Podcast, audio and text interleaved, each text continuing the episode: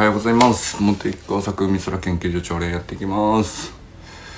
砂塚森田さんおはようございます。中島明さんおはようございます。森本茜さんおはようございます。えー、清水信之さんおはようございます。山本健太さんおはようございます。寺石由香さんおはようございます。中村修平さんおはようございます。山田友人さんおはようございます。さあ今日は11月21日ですか。昨日ですね急遽小野寺光大君っていう横浜市立大学の4年生なんですけど夜にねあの何ですかあれはゲリゲリラゼミみたいな感じになっちゃいましたけど清水さんと周さん来てたかな。ありがとうございます。結構あの いい内容でしたね。なんだっけセルフチューニングの話。筋膜リリースの発展系みたいな話でしたね。あの結構実際なんか自分でやってみてあ確かにと思う。筋膜リリースぐらいまではこう知識結構スポーツやってると入ってくると思うんですけど、まあ、セルフチューニングもあの僕ちらっと宇佐美くんがやってるなっていうのを知ってたんですけどあなるほどねと。なんか理屈をちゃんと説明してもらってすごい良かったですね。あの北川悠介さんですか。ら筑波大学のスポーツ科学の専門でやられててまあ本当に最近まさしく研究で出てきたコンディショニングというかまあ本当になんかそういうの日本らしいなっていう気がしますよね。スポーツの分野でこういうなんだろうな。あのー、アメリカのメジャーリーガーでこう例えば打球速度とか、えー、全部数値化してでどういうふうにやったらみたいなのをすごいこうなんていうのアナリティックスっていうかこう出てくるパフォーマンスを数値化して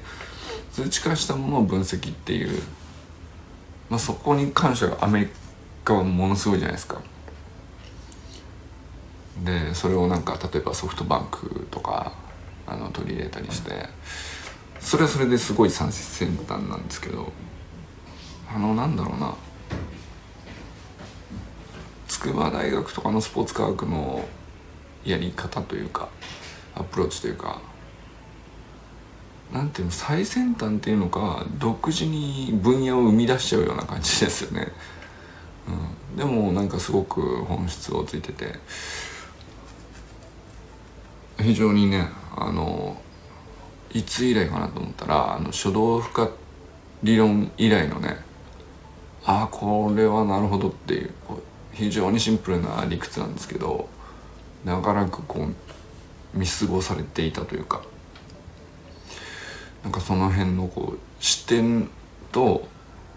細かさとで確かにこれ見過ごすよねっていうね。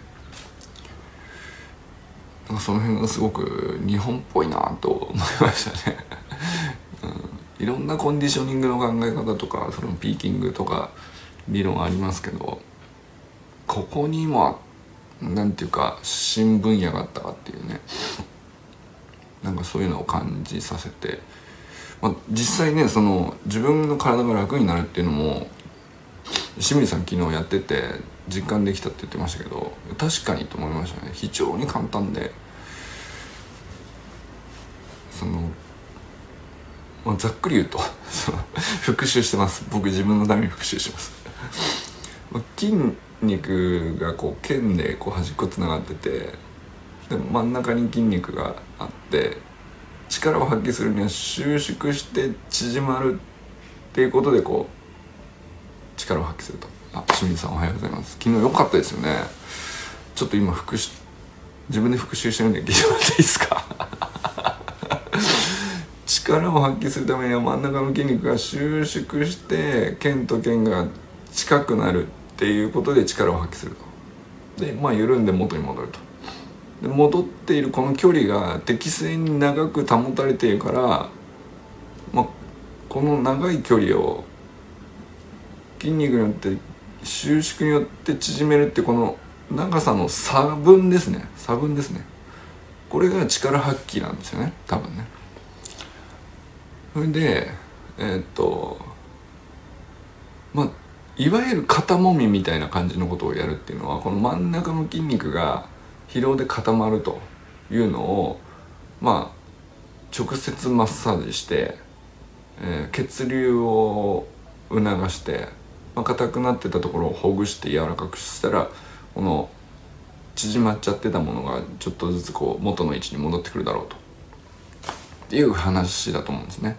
まあ、僕はそういうふうに理解したんですけど。だけど、えーと、完全にそれだけでは元に戻らなくてその外側にこうもう一枚筋膜っていうのが張ってると。でこの筋膜も一緒に硬くなっちゃっているからこれを、えーと、揺らしてこう柔らかくしてあげるっていうのが筋膜リリースというやつで、まあ、結構流行ってるかなと。まあなんかそのスポーツそこそこ一生懸命やったりすると耳には入ってくる言葉じゃないかなと思うしまあスポーツやってなくてもあの体の普通にこうお仕事しててコンディショニングっていうのでもやビジネスマンでもやってらっしゃる方結構いらっしゃると思うんですけど筋膜リリースっていうのがその真ん中の筋肉収縮そのものじゃなくてその外側の筋膜を揺らして柔らかくしてまあ可動域をこう元に戻すという感じですよね。なんですけどこれ方向性はあんまり考えてないというか、えー、この筋筋収縮の方向がこう定まっ筋肉って必ず定まっていると思うんだけどこの方向にまっすぐ筋膜を触って掴んでずらすと。だからこの筋収縮と別の方向にもこう四方八方に揺らすのがまあ一般的な筋膜リリースだと思うんですけど。こうえっ、と筋収縮の方向だけにそれをこうちゃんと元に長く離す方向に筋膜をちゃんと引っ意図的に引っ張る方向をちゃんと考えるっていう話ですね。でそうすると、まあ、例えば昨日小野寺君は野球やってたんでまあ、ピッチャーで肩壊してとかっていうことからあのもちろん入ってきてでなんで肩壊すかっていうことをいろいろ探ってるうちにその筋膜が固まって、えーと、どうしてもそのフォームを直そうと思っても筋膜で引っ張られて、えー、その可動域自体がそもそも正しいフォームにいけるような状態になってないっていうね。それをあの特定の方向にちゃんとしかるべき方向に筋膜を引っ張ってあげて、えー、意図的に引っ張る方向を考えた上のリリースをするっていうことをやるとちゃんと肩甲骨が後ろのしかるべき場所まで戻ってきてで結果フォームが良くなるんでその力まずに肩も痛めずにいい球が投げられるようになるっていう。まあなんかそういう話だったんですけど。まあ非常になんか 僕ありがたかったですね。あんな話になると思ってなかったんですけど。ちょっとねこれから勉強してみたいなと思える分野が一つまた広がってめちゃくちゃ良かったですね。まあもともと小野寺君がなそのなんで来てくれることになったかっていう話なんですけどあ周平さんおはようございます。周平さんもね昨日ちょっと聞いてくれてたかもしれないですけど、うん、あれはちょっと掘り下げる 価値あるかなっていう気が今してますね筋膜の。まあセルフチューニングの話ですけど。でまあ小野寺君はあの、まあ、一律大の野球部の子なんですけど、まあ、そうですね走りの学子の YouTube チャンネルを見て野球部で取り組んでたっていうところから、まあ、近くでなんかそれっぽい ことをやってるおじさんがいるっていうんで誘ってくれたっていうね。あ友人さんおはようございます、まあ、そういう仲なんですけどそれでまあ今年の1月ぐらいですか。1月ぐらいにインスタで声かけてきてくれてで何回か一緒にその練習に混ぜてもらってっていう感じですね。それでもうなんか僕も初めてじゃないですかね公式球を投げたのが。すごい感動しましたね。おはようございます。そうでもなんかちゃんとなんていうのかな。まあ大学生なんで明らかに僕よりスペック何倍も高いわけですけどちゃんと受け入れてくれて。でまあでもその一緒に走って。で、まあ、彼ら本当に頭が良くてみんな。その自己分析ができるんであのインプットの情報さえ正しければあのみるみる良くなっていくっていう、まあ、典型的なこうあこんな風に大学生でも足速くなるんですねっていう、まあほぼ全員速くなったんじゃないですかね。でチームとしてもなんか強くなって成績も良くなってで、まあ、彼はこの秋引退したんですけどあの、まあ、国連の、うん、まあ食料支援の金融機関みたいな基金っていうか国際食料支援基金だったかな。なんかそういう事務所が横浜にあってそこのインターンシップで半年やっててでまあなんかそのイベントみたいなのに僕誘ってもらったんで行ったらあそんな面白い国際関係の話ちゃんとガチでやってるんですねってなってまあこれ勉強になりそうだなと思ったからあの2週間ぐらい前に1回そのオンラインでこう講義を受けるというか せっかくなんでこうちょっと僕も知りたいですって言って教えてもらったらなかなかいい話だなと思ってまあで1回や2回じゃこう収まんないような話まあもともとはシリア内戦の国際紛争の話から彼はこう興味を持ってそういうところに勉強しようっつって進学してきてるんですけど。ああだからなんかそのなんていうんですかね。まあググれば分かる情報っていうのももちろんあるんですけど国際関係だって。だけどまあその実際にその国連の組織の中に入っていろいろ働いていると分かることとか、まあ、知り合った人がなんて直接なんて言ってるっていうのをあの少しでもなんか聞けるっていうのはなんだろうな。これはなんか価値あるんじゃないかと思って。でそうそう表には出てこないけど出た方がいい話がありそうだなと思って。その、うん、で聞き出そうっていうこう僕の欲求と向こう向こうでまあなんだろう就職活動というか、まあ、その進学かな、まあ、一種の、まあ、国連の組織で何らか関係するとこで仕事仕事がしたいというので、まあ、いろんなところにこうアポ取って面接してプレゼンしてっていうことをこうやってるわけですけど。あじゃあその俺使って練習しませんかっていう 体ですね。でまあ向こうもなんかそのアウトプットの相手がなかなかその集まれる集まれないとかっていう場が限られてるからまあ普段のね大学でやってるであろうゼミの回数とかあまあ昔はもっと回数があったんでしょうけどその制限されるじゃないですか。したらそのよく知らないけどまあたまたまその走りと野球でつながった謎のおじさんに そのまあ自分のしたいことをアピールするっていう練習をすれば、まあ、結構面接にも練習になるんじゃないですかみたいな話。でなんかあのオンラインゼミをこうまあ各週ぐらいかな。日曜日のあの時間だったら空いてるんで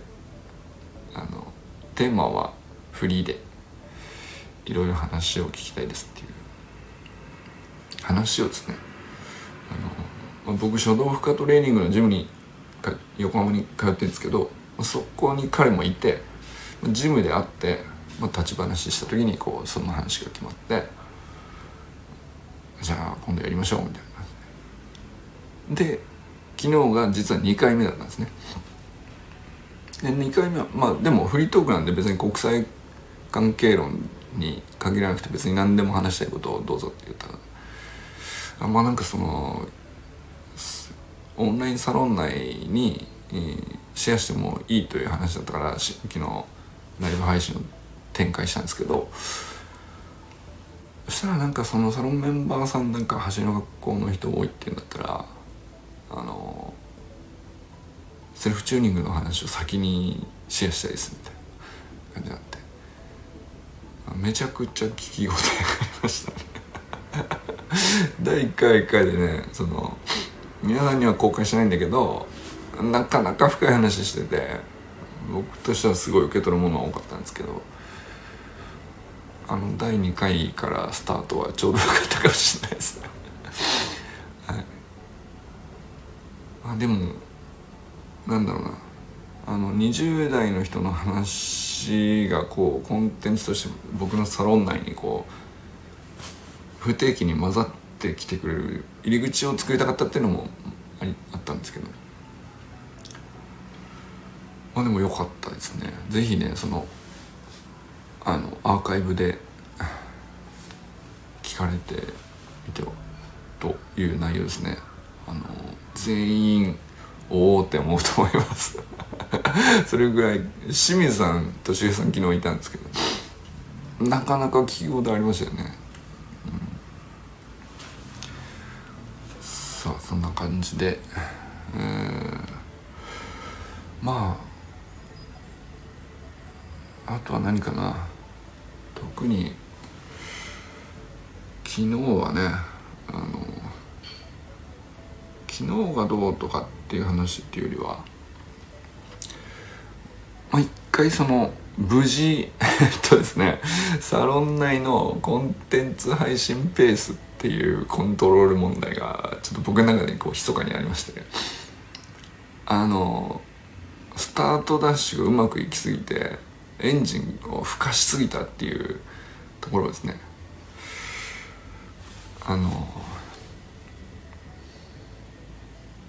まあ、まだ抑え抑えてはいないんだけど、まあ、一旦一こ一回一休みしたじゃないですか。土曜日の朝礼を一回まず初めて休んで。でなんだろうな。あの発信をされてる方々は各自も自分のペースでやられてるし。あすみません。酔っ払いすぎて覚えていない。もう一回見た方がいいよ。周平さんは特に見た方がいいですね。はい。すっげえいい話だったとだから肉離れゆかさんとか周平さんとかそのふくらはぎの肉離れみたいな話は特にその再発怖いとかってあるじゃないですか。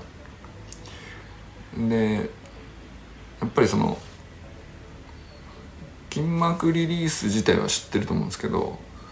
その筋肉特定の筋肉をターゲットにしてあのちゃんと方向を意識して筋膜をそっち側に意図的にずらすっていう、まあ、それだけのことなんだけどあの全然違うなと思いました でひょっとしたらちゃんと習った方がいいなってその北川悠介さんっていう方がもともと筑波大学のスポーツ科学で提唱され始めた話になると思うので、まあ、いずれねちゃんと調べたらまたシェアしたいなと思います。そうですね。なんかその研究ノートみたいのを作ってもいいかなと思いましたね。それぐらいこうあ新しいとこ見つけたぞっていう感じになりましたね。うん。そうですね。だから北川悠介さんもオンラインサロンをやってらっしゃるっていう話なんでちょっと入ってみようかなとか今思ったりしてますね。なんだったら。そまあただねいくらオンラインとはいええー無限に入り続けることはできないなっていうね。この法情報の飽和問題あるじゃないですか、まあ、いくら音声でながら聞きだったらこうもうちょっと2倍速でもうちょっと増やせるとか いろいろやっても でも限界あるだろうっていうねところまでフォローがこう埋め尽くされてって、まあ、最初はね西野明宏と中田敦彦だけをこうトレースしてうんとなるほどなるほどって思ってインスピレーションが湧いたことだけその自分のやってる作業だとかまあ人間関係もそうだし、えー、まああとはスポーツですよね。で主にそういうところにこうちょこちょこエッセンスを取り出して応用してみて実験してみてなるほどってなったりまあちゃんとやるにはもうちょっとエネルギーかけないと結局スキルだけじゃダメだよねみたいなのをこう体感したりみたいな。だからまあ最初はその2チャンネルだけだったんですよね僕にとってはその西野昭弘中田敦彦っていうこう二大巨頭あのオンラインサロンボイシー、えー、ですね。でそれを2倍速で流し聞きしてであのあんまりこうガチガチに一個一個のコンテンツをしっかり理解するみたいな感じっていうよりはその日常流し聞きしてこう無意識にすり込んでいくっていうあの感じだったらいけ意外といけんじゃないかみたいな。感じでもう量を増やしてったインプット量を増やしてた感じですけどその一個一個のその本の読み方もそうなんですけど一冊一冊をこう深く読み込みすぎるとそれであまりにも時間取られちゃうんでほんで結局そのその一冊がドンピシャで今の自分にはまるかどうかは分かんないんでこのやっぱ流し聞きになっていくし流し読みになっていくんですよね。でその読む範囲をこう広げて、えー、一回ザーッとこうさ見渡して見渡してからなんかこう引っかかりが強いなと思ったものにこうもう一回もう一回聞き直したりもう一回読み直したりインプットのオーバーフロー状態で何のかもううっすらとしか覚えてないです。そうなるよね。そうそう俺そこはねなんだろうなあのみんなそれぞれインプットの仕方ってあると思うんですけどで世の中こうこのインプットがいいよっていうキュレーションっていうんですけどこれはクオリティ高いですよっていうとかあなたにこれがマッチしていますよっていうサービスというか仕組みというかそれは結構ね精度が上がってきてるかなと思うんですけどうん今度はそのそれだけ絞ってクオリティチェックをかけてもなおかなお情報量の方が多すぎてこうオーバーフローするっていう。その清水さんの感覚すげえ俺も分かるんですけどあの追いつけないな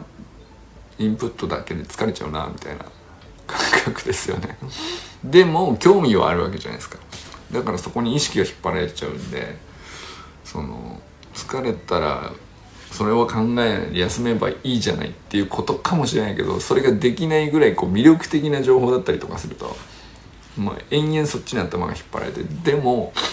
なんだろういつそれをこうや学べばいいのって。でみんなその学んだ方が良い理由みたいのがめちゃくちゃこうしっかり書かれてたりとかするからさ。